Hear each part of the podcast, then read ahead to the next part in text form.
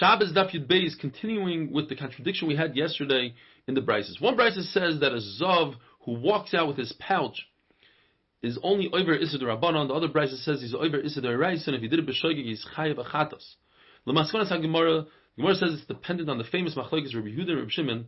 A melacha she'in tzrich gufa, a melacha that you don't need to do the actual melacha. You want the outcome. For instance, if a person digs a hole in Shabbos, he's over Isidor Reis.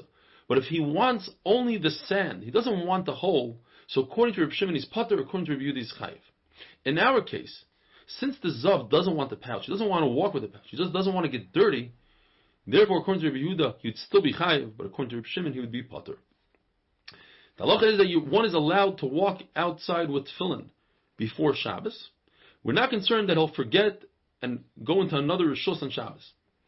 Kavachomer from the tzitz of a kohen gadol. The kohen gadol's tzitz only has one mention of HaKadosh Baruch Hu's name. Nevertheless, he has an obligation to constantly feel his tzitz and make sure that's still on him. So to tefillin that have the name of HaKadosh Baruch Hu many times, a person constantly has to check his tefillin and make sure they're still on his head. And we're not concerned that he'll forget that it's Shabbos and walk outside from one rishus to another rishus. The famous Chananya Oimer,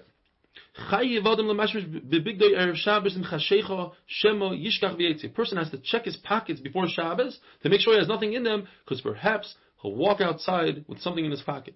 And the Gemara says, Hilchas Rabasi l'Shabbos, or like we say, Hilchas Rabsa l'Shapsa. This is a very important halacha when it comes to Hilchas Shabbos. We learned in the Mishnah that a person should not remove lice, and the Gemara explains it means to the candlelight. Just like one is not allowed to read in front of a candlelight because he might adjust the wick, so too he shouldn't remove lice. Shmuel adds, and he says that in certain situations a person is not allowed to pick his clothing from within his wife's clothing because they're so similar. In those days, men would wear skirts. Well, it depends. If he's a guy that doesn't really work, so his skirts are different, they are wider, they're different than his wife's. Or if they're young women, they have uh, wider skirts, so it's easier to differentiate. Older women, they have narrower skirts, harder to differentiate, also to pick them out. The Gemara teaches us proper etiquette. It's also to remove lice in public. It can gross other people out. The same will apply to causing one to vomit in public.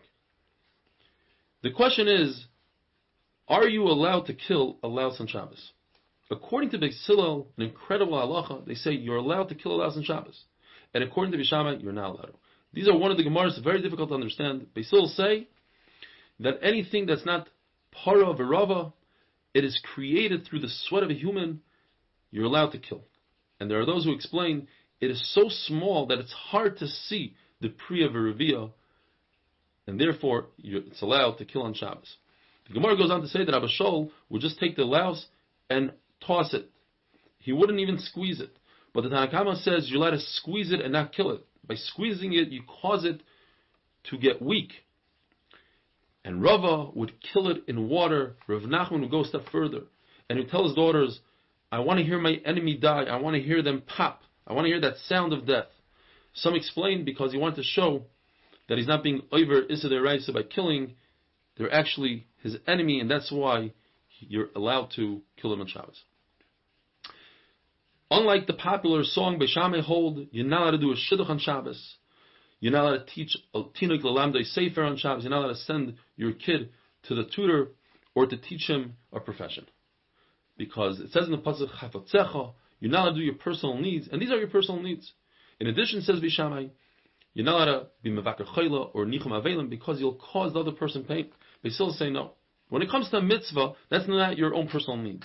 So all these things, shiduchim, teaching your kid a profession, that's all part of the mitzvah, and it's not considered chavetzecha, you're allowed to do bigachaylam and ichom What do you tell a sick person on Shabbos? This is a four-way machlokes. The Tanna Kamma says the famous Shabbos milizok. Do not scream and cry and be in pain on Shabbos. Or full cry The healing is coming soon. Remeir would say, You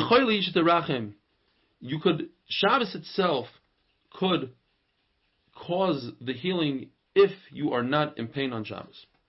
Shevna Ish Yerushalayim would say, when he walked in, he would say Shalom, but when he would leave, he would say Shabbos and then you would add the words his rachmanis is much and you should sit in peace.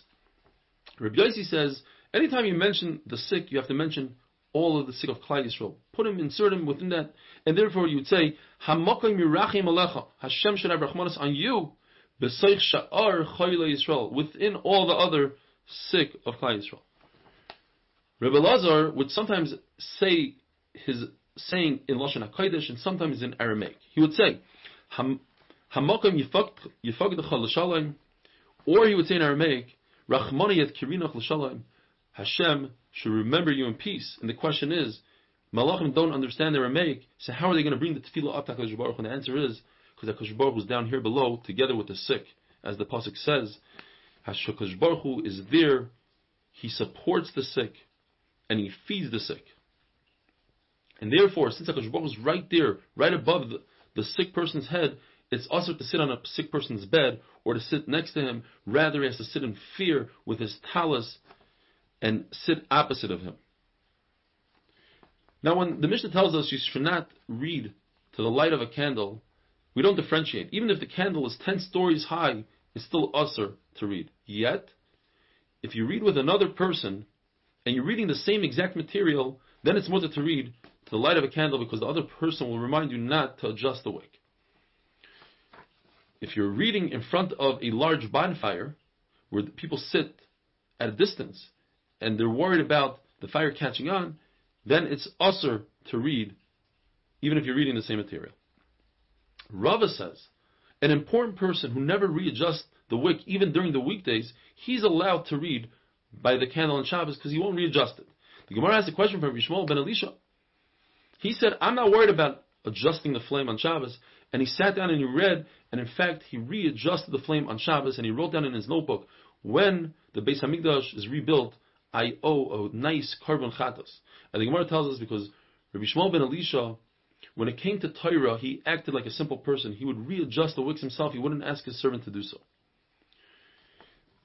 The Gemara has a contradiction. On the one hand, it says that a servant is allowed to look at his dishes to the light of a candle and we're not worried he'll readjust it. On the other hand, it says that a servant should not do so. One answer is that the brisa that says you're allowed to check the dishes to the light of the candle because we're talking about a servant who's not a permanent servant. A permanent servant is so worried about losing his job that he'll readjust the flame on Shabbos. Another answer is we're talking about a permanent servant in both brises. Just one Bryce is talking about olive oil, we're worried he might readjust it. And the other Bryce is talking about neft, kerosene, where we're not worried since it smells so bad, he won't readjust it. Rav says the halacha is that a servant who's not permanent can check with olive oil, but don't tell people this halacha. We don't say this halacha in public. And Rabbi Yirmiyah says we do tell people this halacha in public. Have a wonderful day.